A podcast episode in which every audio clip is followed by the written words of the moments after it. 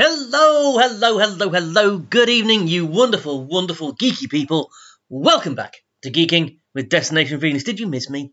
Sorry, I disappeared for a couple of weeks there. That wasn't the plan.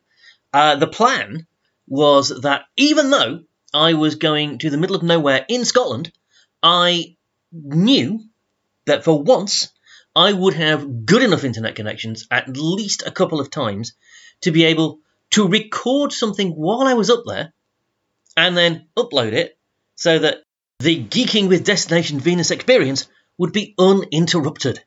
And for once, the internet did not let me down. The weather did. You see, I know that part of Scotland that we were in very, very well. I go there a lot. It is where the Destination Venus secret Highland lair is located, indeed. And so, although we weren't going to the secret Highland lair this time, I figured, yeah, the weather will be fine. However, I was recording in one of two places. I could either record in our caravan or in my car. And um, what both of those locations in terms of recording have in common is that they are basically little metal boxes. And if you try recording inside a little metal box in a rainstorm, the audio that you get is completely unusable. Believe me, I tried. And um, I should have figured that out, really, and I should have realised that if you're in the Highlands in the end of September, yeah, there's a very good chance of rain. I just hadn't expected kind of constant. And when it wasn't raining, and there were actually some points, you may have seen the videos that I posted on our social media. Uh, there were some points where it didn't only did not rain, but was in fact quite sunny. The problem with those moments is that during those times, it was audibly quite windy, and again, the audio that was recorded was just not usable. I, I did spend some time trying to clean it up, and uh, it was not cleanable. And I'm really annoyed about that because, of course, while I've been away, an awful lot has happened, and we'll get to that in a mo. But first of all, I hope you enjoyed the rerun. If you're listening to this on Harrogate Community Radio, you had a rerun of uh, a two-part Geeks at the Gates from way back in, uh, I think 2021, January 21. I think that was originally done, featuring myself, Hat, and guest geeks Tina and Simon.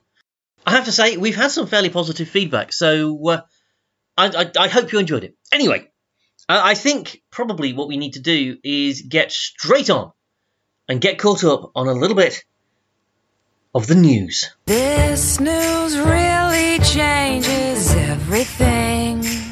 And for once, the jingle is not even hyperbole because this news really does change everything, at least in one tiny little corner of Hollywood. The writer's strike is done. It's over. They've sorted it. And I, honestly, what has happened is what I said would happen, and therefore this really could have been sorted weeks ago. In essence, the writers have got pretty much everything they were asking for. And, you know, given that initially the studios were saying that the writers were being completely unreasonable and it was simply not possible to grant any of their demands, well, we can see who was negotiating in good faith and who was not, basically. The fight itself is not over. I am still not talking about Hollywood productions because the actors' strike, the SAG AFTRA strike, is still ongoing. An agreement there has not been reached, although I think some fairly positive noises are beginning to come out of the woodwork. Really, really am hoping for a speedy res- resolution to that dispute. Because again, what the actors are asking for is not in any way unreasonable. And it's possible. There are some jurisdictions where residuals on streaming are already a thing. So if it's doable in some jurisdictions, it's doable. But for the meantime, whilst we note with some joy that progress has been made there and that the writers are back at their keyboards we continue to support the strike of the actors and we continue to be union strong. Now, the other thing that's happened is honestly huge, potentially huge, and really, really instructive as far as how not to treat your writers goes. This isn't actually directly connected to the writer's strike, but I think it is tangentially because it's to do with how the people who publish intellectual property deal with the people who write that intellectual property. If you are outside the comics bubble, and you probably are, then you will not probably have heard either of Bill Willingham or Fables. This, frankly, is your loss because Fables is brilliant. Willingham is known to be a difficult character, shall we say that, before we get into the story. Uh, but he's also a brilliant, brilliant writer. And if you haven't heard his name and you don't know Fables, can I suggest that you get yourself to your nearest comic shop and check out Fables? Unless your nearest comic shop is Desty's, because honestly, at Destination Venus, we are huge fans of Fables, but we have not been able to get the collected editions for a while. We are continuing to try and get them, although we've kind of slacked in our efforts a little bit since this story broke. All reasons that are to do with supporting Bill Willingham and not wanting to put money from this particular property into DC's coffers right now. So, what is what is happening? Who's Willingham? What's Fables? What's going on? Well, glad you asked. Fables is a comic book that's been running for a little over 20 years, on and off. Created, uh, certainly written by Bill Willingham and drawn by Mark Buckingham. It is the story of fables. That is to say, the characters from fable, from fairy tale.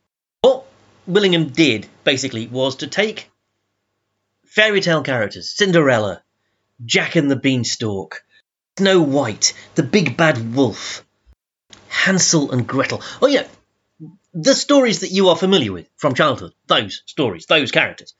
And imagine that all of those characters were real and they that they all had their own lands, their own realms, the realms of fable. Imagine then a war, an evil force driving the fables from their lands, conquering the lands of fable. And what would happen if some of those characters found their way to New York? That's basically Fables. The idea of in, in the story is a bunch of the fairy tale characters had escaped to our world, the mundane world, the Mundy world, as the Fables would put it. And they lived in two places. Those who could pass for human lived in a place they called Fabletown, which was actually a huge medieval style castle in the middle of New York. Now, because that they were fables and therefore able to do magic, this castle did not appear to the Mundys, to the humans, as a big castle. It just looked like a New York brownstone until you went into it. And there, the fables lived. Those who couldn't pass for human, Humpty Dumpty, for example, who is a giant egg, Mother Goose, who is a goose, and so on, they lived on the farm, a country estate in upstate New York, which was, you know, nice and secluded. And, you know, if they needed to pass for farm animals, they could, basically, was the idea of the farm. The Fables were nominally ruled by Old King Cole, who was the mayor of Fabletown.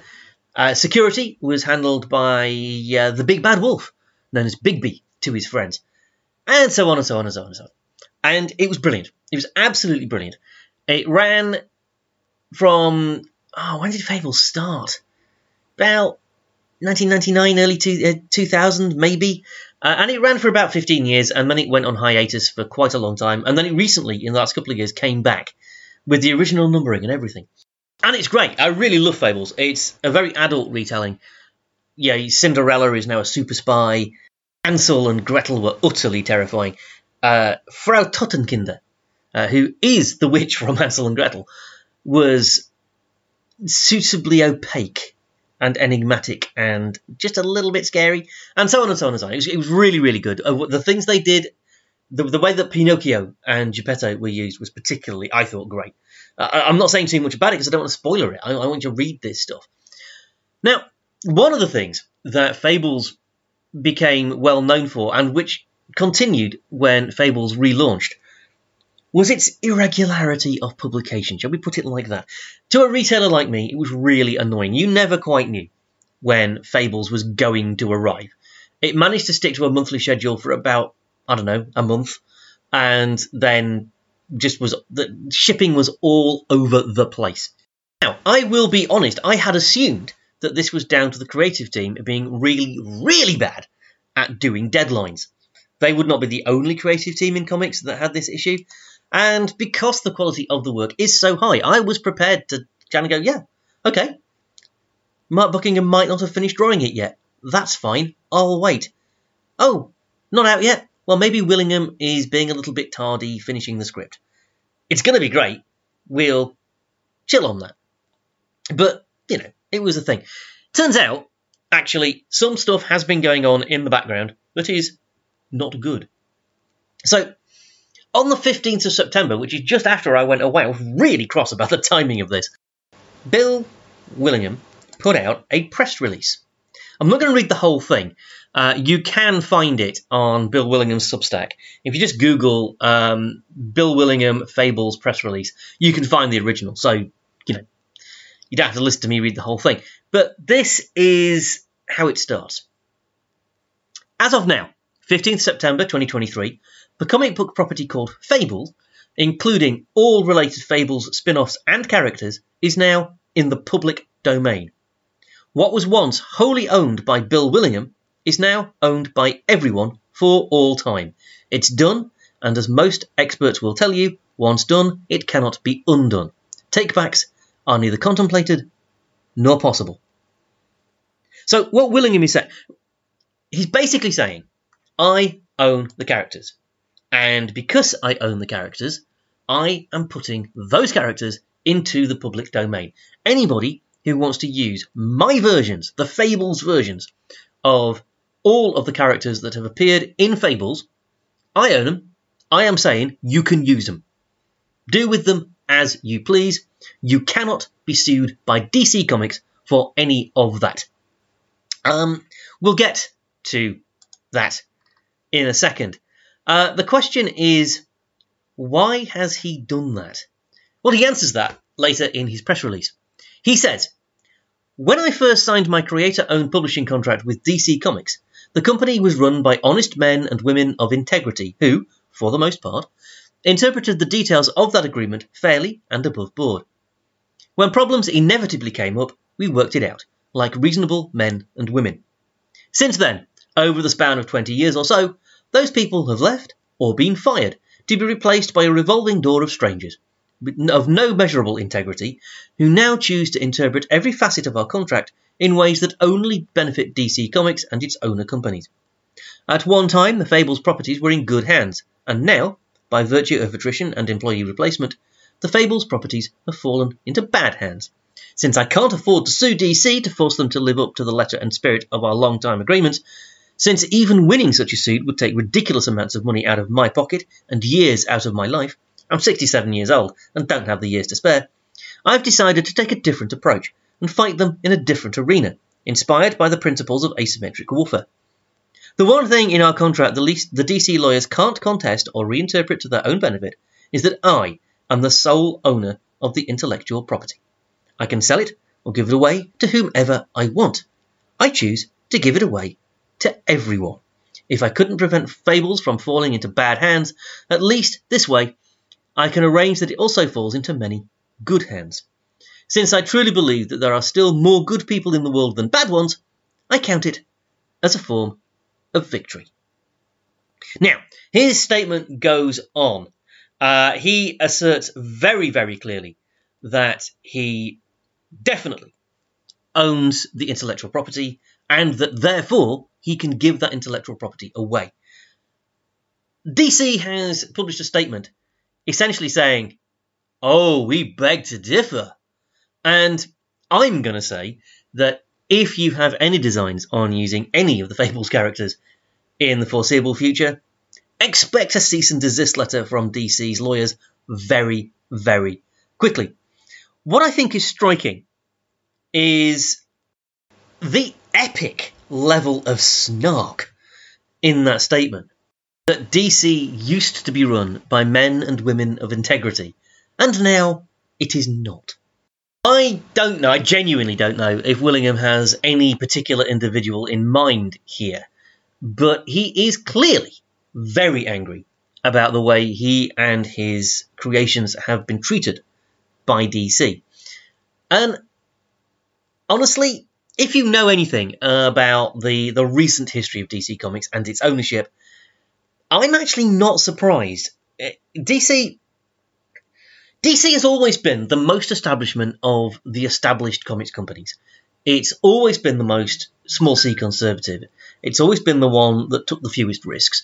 It's also always been the one that didn't really want to change the way things were done.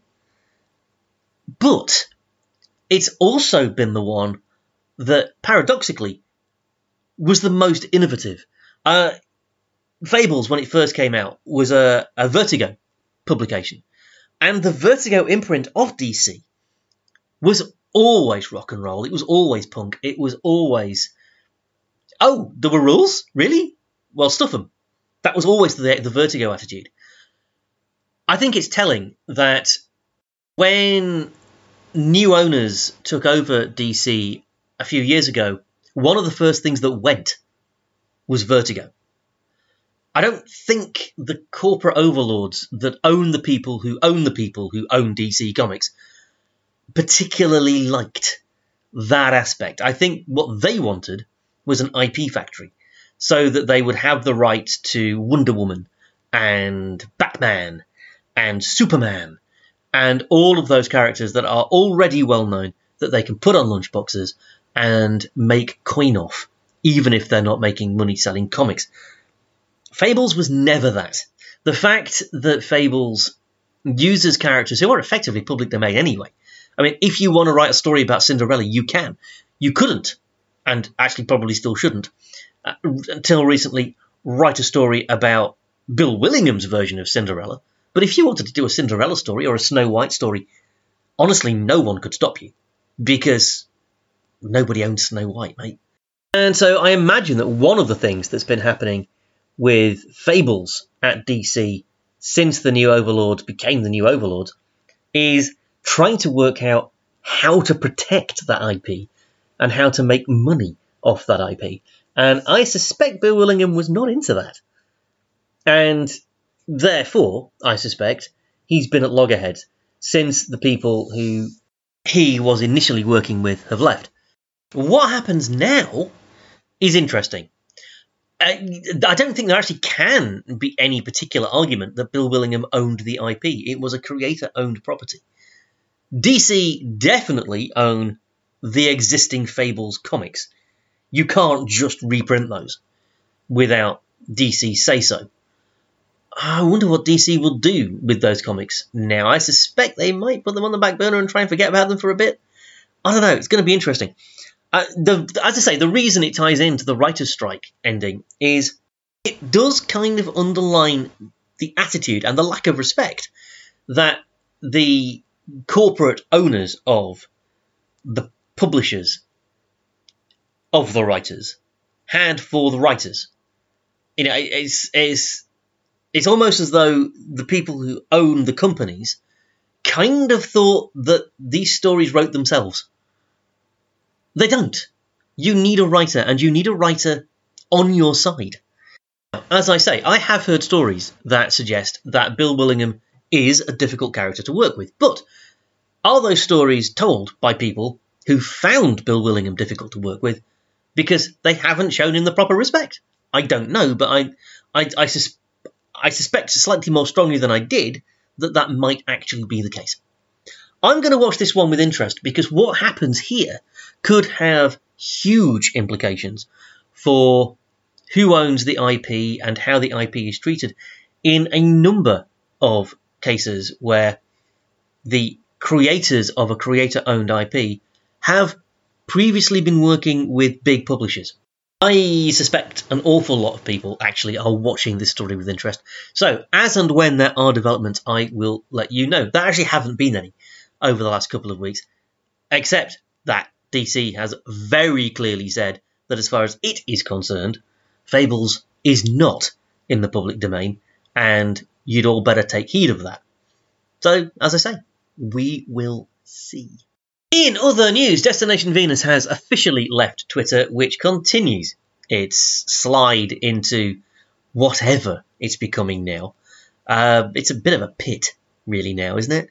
If you're still on there, then yeah, I, I admire your fortitude because it's it's rapidly becoming uh, uh, a deeply unpleasant place to be. Um, for the record, Destination Venus can now be found on uh, Facebook, Threads, Instagram, Hive, Spoutible, and Blue Sky. Blue Sky, I think, is rapidly becoming our favourite place to be, although that might be because it's still quite a it's still well, it's still invitation only. So the people on Blue Sky at the moment are kind of curating themselves. People are only inviting people they like, and so that's keeping some of the less savoury characters who have ruined Twitter away. How long that will last, I am not sure. Uh, in the meantime, I have at least one Blue Sky in invitation code available if uh, anybody wants one. First come, first served, and all of that. Info at destinationvenus.co.uk is the place to send requests. And uh, as more invites become available periodically, uh, as and when I get more, if people have asked me for them and I have at times when I haven't got any, I will keep a list. So if anybody wants to get onto Blue Sky, give us a shout. Uh, probably lots of other things have happened, uh, but the two stories I've already covered have taken me just over 20 minutes, so perhaps I should move on.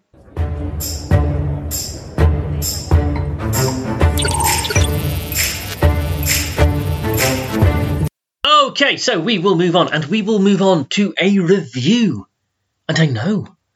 Wait, I'm not reviewing film and TV yet. You're quite right, I'm not. But I have been to the theatre. And because I've been to the theatre, and because it was geeky, I figure quite important to review it. Really? Uh, specifically, uh, I went in the company of former Geek at the Gate, founding Geek at the Gate, Steve, uh, also, of course, the Geek Pubmaster himself, Steve Dempster, uh, to see Yippee at the Harrogate Theatre uh, last Monday, Monday the 2nd of October. Now, I wasn't expecting to go. Steve found himself with an extra ticket and very kindly invited me. I am so glad he did. Uh, if you are listening to this show, there is a very high chance that one of your favourite Christmas movies is Die Hard. There's a remote chance that you don't think that Die Hard is a Christmas movie, but if you think that, you're entitled to your opinion, but your opinion is incorrect. Please don't at me info at destinationvenus.co.uk is no place for such controversies. It is the greatest Christmas movie of all time. I, like many other geeks, do not even consider it to be Christmas until Hans Gruber falls off the Nakatomi building. Spoilers for a movie that's what? Gotta be more than 30 years old at this point.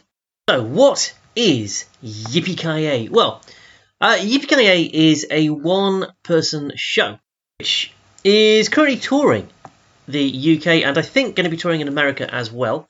Uh, it was written by Richard Marsh, uh, who has won multiple poetry and comedy awards. He's a Fringe First winner. Uh, he won the London Poetry Slam. Uh, he won the BBC Audio Drama Best Scripted Comedy Drama Award. Uh, he's not, as his website claims, a New York cop. That is untrue. But he is obsessed with Die Hard. Now, I don't believe there's anybody who is listening to this that doesn't know the plot of Die Hard. If you don't, honestly, to enjoy this show, you don't need to have seen it. There were some people in the audience on Monday night who had not, or at least who claimed they had not. Uh, but if you haven't, uh, just to bring you up to speed, Die Hard is a Bruce Willis film from the late 80s. They made some sequels. After Die Hard 2, you can probably forget about them. In which New York cop John McClane, played by Bruce Willis, goes to visit his wife, who has sort of left him. She's low key left. His wife Holly has low key left him. And actually, you know what? It's a Christmas movie. His wife's called Holly, and I hadn't made that connection until literally Monday night. I know, I know. I've seen this film probably more than a thousand times at this point, and yeah, okay. anyway, John McClane goes to visit his wife, who's kind of left him for Christmas. He goes to see her at her swanky LA office, uh, where she works for the Nakatomi Corporation. And he's got a big chip on his shoulder. He wants his wife back, basically. She's taken the kids to LA.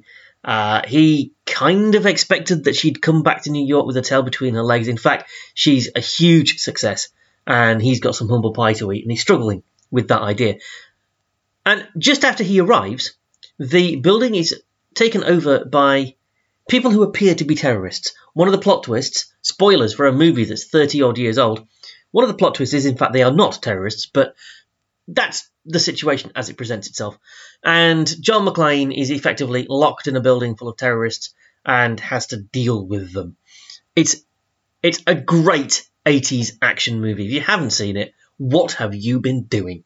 It's a it's probably one of the best action movies of the 80s actually and honestly, I'm from the 80s. I do not say that lightly. Anyway, Richard Marsh, who wrote this, he didn't perform it, actually. It was performed by Daryl Bailey um, in Harrogate this week, but it doesn't matter. It's still a brilliant show.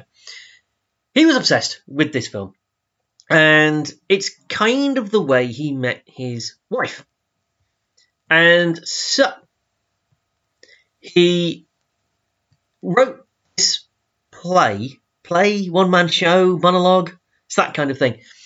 In which he tells the story not only of Die Hard, the movie, in in doing so, he imitates brilliantly um, many of the characters. Uh, he plays Holly Gennaro, stroke McClane. He plays John McClane.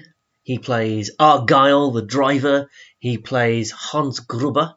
He plays Carl, the terrorist. Um, it's very, very, very it's aided and abetted by some teddy bears. It's very, very good. Um, he tells the story of Die Hard. He also tells the story of his relationship with his wife. Uh, I, I, presume that story to be true. I don't actually know it to be true, and it actually doesn't matter. What matters is that this is a show which is a laugh out loud funny, just utterly hilarious. It I, I don't actually laugh out loud at all that much, but there was something about this show. It wasn't just the laughter of recognition, it was the laughter of joining in and sharing in loving the absurdity of this ridiculous 80s action movie. Because honestly, the more you think about the plot of Die Hard, the more ridiculous it becomes, and actually, that's part of the point. Uh, it's got really interesting. I, am talking now as a former techie. I used to run sound and lights on uh, various theatrical productions, and I loved the sound design. The sound and lighting work beautifully to enhance the show. Uh, it's a very simple show that uses some very clever and very effective stagecraft to make its point. and it invites it's not inter, in, an interactive experience as such but it does invite the audience not to join in it's not an audience participation thing don't worry about that um, it's it it invites the audience to go along with it i think is perhaps the best way to put it it takes the audience for a ride in which they are part of the experience uh, you might even score yourself an after eight if you're sitting in the front. And honestly, what more reason could there be to go to the theatre? It's a very, very good production. It's possibly my favourite thing I've seen at the Harrogate Theatre since the Reduced Shakespeare Company did all the best books. Uh, and that must be well over 15 years ago at this point. Uh, so, it is on tour. Uh, there aren't show notes for this episode. Again, sorry. Um, but if you go to YKY Live, all one word. So that's Y K Y L I V E dot com. You will get to the full page, uh, and you will see that they have dates throughout October. Um, it's Thursday night, so currently they're in the Lake District. Um, it's currently, as you listen to this, the show is being performed at the Old Laundry Theatre in Windermere. Uh, another theatre, I actually really like the Old Laundry. Anyway, um, Monday the 9th of October, it's at uh, the new Wolsey Theatre in Ipswich. It then goes on Thursday the 12th to the Garrick Theatre in Lichfield. Uh, it's at the Plowright Theatre in Scunthorpe on the 13th of October. Uh, Saturday the 14th, it's at the Rep in Birmingham. Uh, Monday the 16th of October, it's at the, Br- the Br- uh, Borough Theatre in Abergavenny. Uh, and then it moves to the Americas. In November, it's got dates in Des Moines, Iowa, uh, in a, a, place I can't pronounce in New York, in Indianapolis, in Milwaukee, in Denver, uh, in in Boston, and then on Thursday, the 11th of January, it's at the Royal and Derngate Theatre in Northampton. So you have chances to see it. And honestly, I'm gonna I'm gonna say it is worth travelling to see. Okay, if you missed it in Harrogate, then you haven't missed your only chance. Okay, Ipswich is not that far. Scunthorpe is not that far. And I am telling you, it is worth the trip. Make a night of it. I'm not entirely sure I can recommend you a good hotel in Scunthorpe. I'm not entirely sure anyone can recommend you a good hotel in Scunthorpe. I am telling you, it's worth going to see the play. I mean, I'm sure that once this particular run is over, it will be shown somewhere else. I can't see this sort of fading away. Uh, I'm sure there will be other productions of it, and I, I, I would go and see it again if I had the chance. I cannot recommend it highly enough. And actually, while we are here, can I do a quick shout out to the Harrogate Theatre? Because that is a horribly underappreciated institution within this fine, mad little town of ours. It's not a big theatre, but it gets some excellent, excellent acts and shows.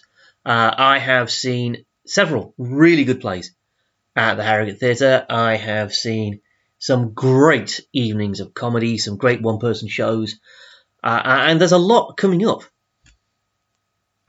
So I would encourage you to uh, also check out harrogatetheatre.co.uk slash what's hyphen on slash uh, to find out what's going on at the Harrogate Theatre because they've got some great stuff. There's, there's also a brilliant youth theatre that operates out of there and uh, you know you might want to check that out too if you're of a uh, junior persuasion.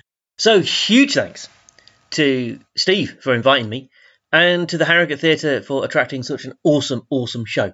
As I say, if you get a chance to go and see it, Yippee is just a fantastic evening at the theatre. Cannot recommend it highly enough. And on that effusive praise, we will move on to some other stuff that's going on. Because there has been some fairly big news in the world of. Science! Because we have got two, count them, two new recipients of the Nobel Prize. Always big news in science.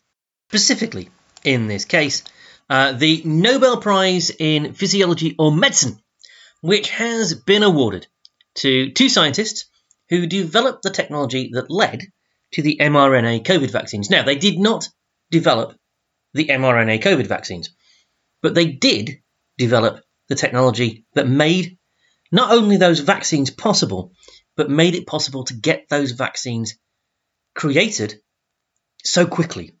One of the things that I keep hearing from anti vax people is that the COVID vaccines specifically are suspicious because they were created so quickly. And normally it takes decades to produce a vaccine, which is true. Um, but two things I would point out. First of all, it normally takes decades to produce a vaccine because the issue is funding, not the ability to do things quickly. Most vaccines, I suspect, could be created relatively quickly, even from scratch, if multiple governments around the world were prepared to chuck huge amounts of money at them. That is not normally what happens.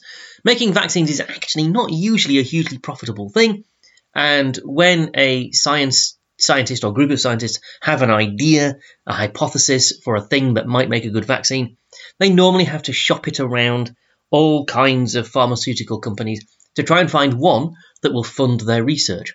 And often they will get funding for a bit of research, they will exhaust that funding, and then have to stop their research until they find another bit of funding to do the next bit of research, another bit of funding to, to fund the next trial, all that kind of thing. None of that was an issue with the COVID vaccines because multiple governments around the world were prepared to chuck in huge quantities of cash right now to get a solution. So that's one of the reasons why the COVID vaccines were produced so quickly. The other is the work of these two Nobel Prize recipients, Professors Katalin Karikó and Drew Weissman, who shared the prize because what they did long before the pandemic was work out a way to use mRNA, and I'm not a biologist, so I know vaguely what mRNA is. I don't really understand it. But they they developed a way to have mRNA as kind of like a, a starting point for multiple kinds of vaccine. So that when we needed to come up with a COVID vaccine quickly, they took their slightly unproven at that point mRNA technology and said, Will this work here? And it did. Um, the technology, the mRNA technology, was experimental before the pandemic, as I say, but it's now been given to millions of people around the world. Uh, it has protected millions of people around the world, not necessarily preventing them from getting COVID 19, but has certainly been protective against the, the worst effects of COVID 19. As such, these two people can be said to have saved, uh, at a very conservative estimate, without any attempt at hyperbole, these two people have saved tens, if not hundreds of thousands of lives, probably millions. Just think about that for a second. Um, these are these are scientists who have a massive negative body count. There are a huge number of people alive today who would not be were it not for their work. And the Nobel Prize Committee um, has kind of reflected this. Uh, they, they, the Nobel Prize Committee said the laureates contributed to the unprecedented rate of vaccine development during one of the greatest threats to human health in modern times. Undoubtedly true. Um, messenger ribonucleic acid, or mRNA, vaccines use a completely different approach to the way vaccines have normally been created. Traditional vaccine technology has always been based on taking dead or weakened versions of whatever you're vaccinating against, the virus or the bacterium, um, or by using fragments of the infectious agent to kind of essentially get your immune system used to the idea so that you've got antibodies ready to fight the full blown real thing when it comes. mRNA vaccines don't do that. Um, these two professors met in the early 1990s uh, when they were both working at the University of Pennsylvania in the United States. Uh, and mRNA at that stage was seen as, you know, a slightly weird thing to be into, a little bit of a backwater, slightly pointless. Um, Professor Weissman uh, told the BBC that you know, he would go to meetings and present what he was working on, and people would look at him and say, Well, that's nice, but why don't you do something worthwhile? Because mRNA will never work. But um, he and Professor Karikó kept at it, and you know the the results are are pretty clear. I've certainly received the mRNA vaccine twice now. I think have I had three? I've lost count of how many jabs I've had. Um, their their vaccine, an mRNA vaccine, works um, by taking part of the genetic code of the virus um, and using that to create the vaccine, uh, which is injected into the patient. Hello, me and you, probably. Um, the vaccine then enters the cells and tells them pr- to produce the coronavirus spike protein. The body's immune system then reacts to that, producing antibodies um, that activate uh, your T cells, which is part of your immune system, uh, to destroy cells with the spike protein.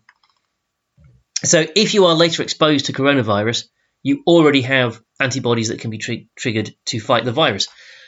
That's what makes it so quick to get the vaccine here. Normally, what you have to do is figure out what strain of virus you're using and then find a safe way to, to either to kill it or deactivate it in some way. They didn't have to do any of that. Okay, you, you can almost build a vaccine to order using this technique, which means it's not just COVID. You can use this technique to produce vaccines against all kinds of such things, all kinds of infection, all kinds of disease, up to and including, we are told, cancer. Can you imagine a world where you can vaccinate people against cancer? We already have um, something approaching that. Um, you get the uh, HPV vaccine in schools now, uh, which will protect you against cervical cancer if you are somebody with a cervix, uh, but which isn't actually vaccinating you against the cancer there. It's vaccinating you against the virus that is implicated in triggering that cancer. So, not quite the same thing. This would actually be a vaccine against the cancer itself. Uh, it, it's a fascinating field and it is hugely important work. And I think it demonstrates actually the importance of being a geek and sticking to your guns. Okay, these two people were almost alone in their field, being interested in messenger RNA. They they were sure they had something. It turns out they were right. They couldn't have known that. So we got the vaccines because they stuck to it. And I am struggling to think of an, a Nobel Prize winner in recent times who's deserved this honour more. So, that's our, our news for science this week. Uh, but it does mean, of course, that we have this week's Wonderful Woman of Science. So we'll just go straight into that, shall we? It should be clear that by focusing on, uh, I guess because somebody's bound to mention it, I should be clear, by focusing on Professor Karikó, I am in no way diminishing Professor Weissman's contribution here at all. But the segment is called Wonderful Women of Science, and so I am clearly going to focus on the person who best fits that description. How about that? Um, so come with me. So come with me back in time to 1955, specifically the 17th of January 1955, and the town of, and forgive my pronunciation, Szolnok in Hungary. Um, this is where Katalin Karikó was born. She grew up in a town I'm not even going to attempt to pronounce in Hungary, in a small house with no running water, no refrigerator, and no television. I know, it's horrifying, isn't it? Not that unusual in Hungary at the time, I suspect. Her father was a butcher, her mother was a bookkeeper, and during her primary school education, uh, Karikó already was excelling in science.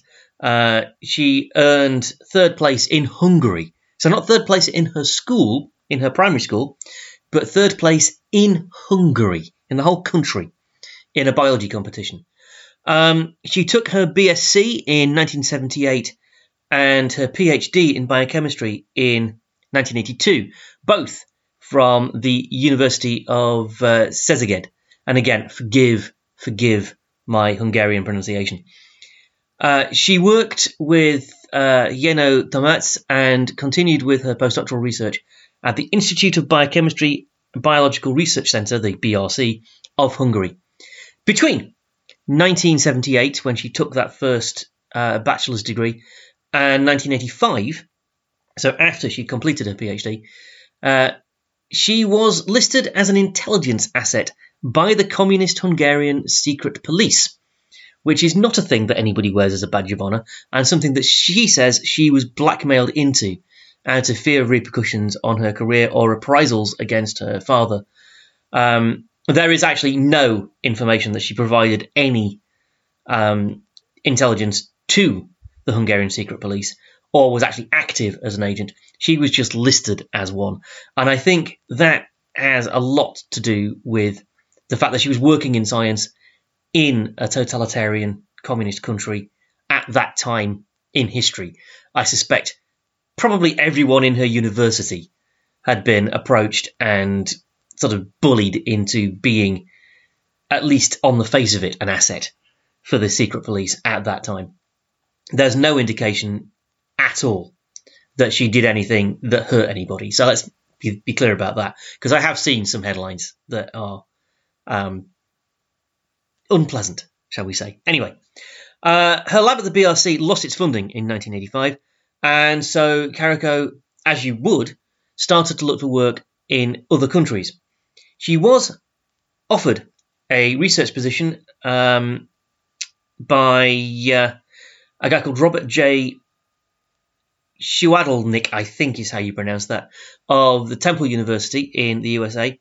And so Kariko left Hungary for the United States with her husband and her two year old daughter. Uh, and also £900 smuggled inside her daughter's teddy bear that they'd received by selling their car because she were not allowed to do that. Uh, you weren't allowed to take money out of Hungary at the time. So she sold her car, bought British sterling pounds on the black market, stitched them up in her daughter's teddy, and legged it to the States. And so between 1985 and 1988, Kariko was a postdoctoral fellow at Temple University in Philadelphia. Uh, here, she participated in a clinical trial in which patients with uh, AIDS, acquired immune deficiency syndrome, uh, and chronic fatigue syndrome, and other hematologic diseases um, were treated with double strand RNA or dsRNA.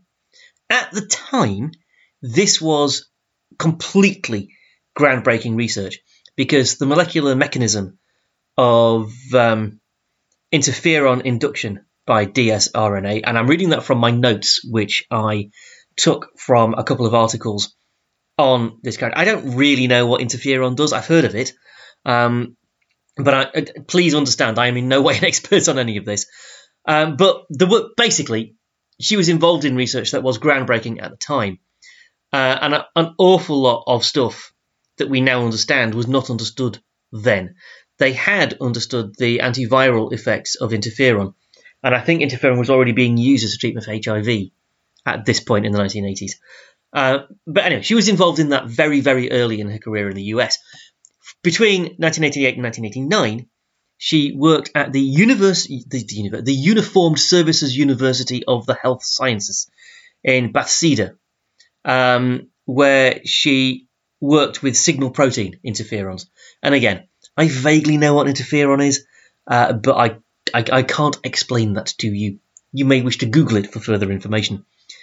In 1989, she was hired by the University of Pennsylvania uh, to work with a cardiologist called Elliot Barnathan, uh, who was working on messenger RNA. So this is where her work on mRNA starts. At the beginning of the 90s, she was an adjunct professor at the University of Pennsylvania's Perelman School of Medicine, uh, and she submitted there her first grant application in which she proposed establishing mRNA based gene therapy. And ever since then, mRNA based therapies have been her primary research interest. In the 90s, mRNA was falling out of favour with research uh, the, the research community, uh, many biotech and pharmaceutical companies were looking at it and going, yeah, we, we don't think this has got much potential. Um, and so Kariko found it difficult to get funding for her work, even though she had support from Elliot uh, Barnathan uh, and a, a, guy called David Langer, who hired her after uh, Barnathan left the University of Pennsylvania in 1997. Uh, she was on track to become a full professor, um, but because her grant applications kept getting rejected, she was effectively demoted by the university in 1995. But she chose to remain there anyway and continue with her research. It was in 1997 that she met Drew Weissman, uh, who was a professor of uh, immunology who had recently turned up at the University of Pennsylvania. Um, they started to exchange ideas, and then that became a full collaboration. And Weissman critically had funding, which obviously is hugely helpful and helped Kariko to continue and extend even her research. Together, they began to move the technology forwards, um, taking on each problem as it presented itself one at a time, and eventually starting to gain recognition for the progress that they were making. Uh, Weissman has said that they had to fight the entire way. Um, but it's it's Kariko's persistence that people noted as completely exceptional and against the norm of academic research work conditions. Now, think about that for a second, because all academics have to fight for their funding. All academics have to be pretty darned tenacious if they're going to make sure that their funding continues. Uh, and she is regarded as more tenacious than usual. This is a woman who fought her ground, didn't just stand her ground, she fought it, and she took new ground, if we're going to continue that metaphor. Before 2005, a major problem that they hadn't found a way around in the proposed therapeutic use of mRNA uh, was that in vivo use led to inflammatory reactions. In vivo means uh, in a living thing. Um, a key insight was was realized when Kariko focused on why transfer RNA, um, which was being used as a control in an experiment, was not provoking that same immune reaction as mRNA. That led to a series of really groundbreaking studies beginning in 2005, which demonstrated that while synthetic mRNA was seriously inflammatory, transfer RNA or tRNA wasn't. Kariko with Weissman determined how specific nucleoside modifications in mRNA could lead to a reduced immune response. So, learning from the structure of tRNA, how to change the structure of mRNA to reduce that immune response. Their finding of a chemical modification of mRNA to render it non immunogenic, which means it won't trigger that um, inflammatory reaction, was initially rejected by journals. Uh, Nature and Science turned it down. Eventually, their public their, their, their paper was accepted by the publication Immunity. They then, together, Kariko and Weissman, founded a small com- company, RNARX, uh, is what it was called. And in 2006, they and again in 2000, uh, 2013, they received patents for the use of several modified nucleosides uh, in order to reduce antiviral immune response to mRNA. Not long after that, the University of Pennsylvania sold the intellectual property license to uh, a guy called Gary Dahl, who was head of a lab supply company that is now known as CellScript. The rest is kind of history.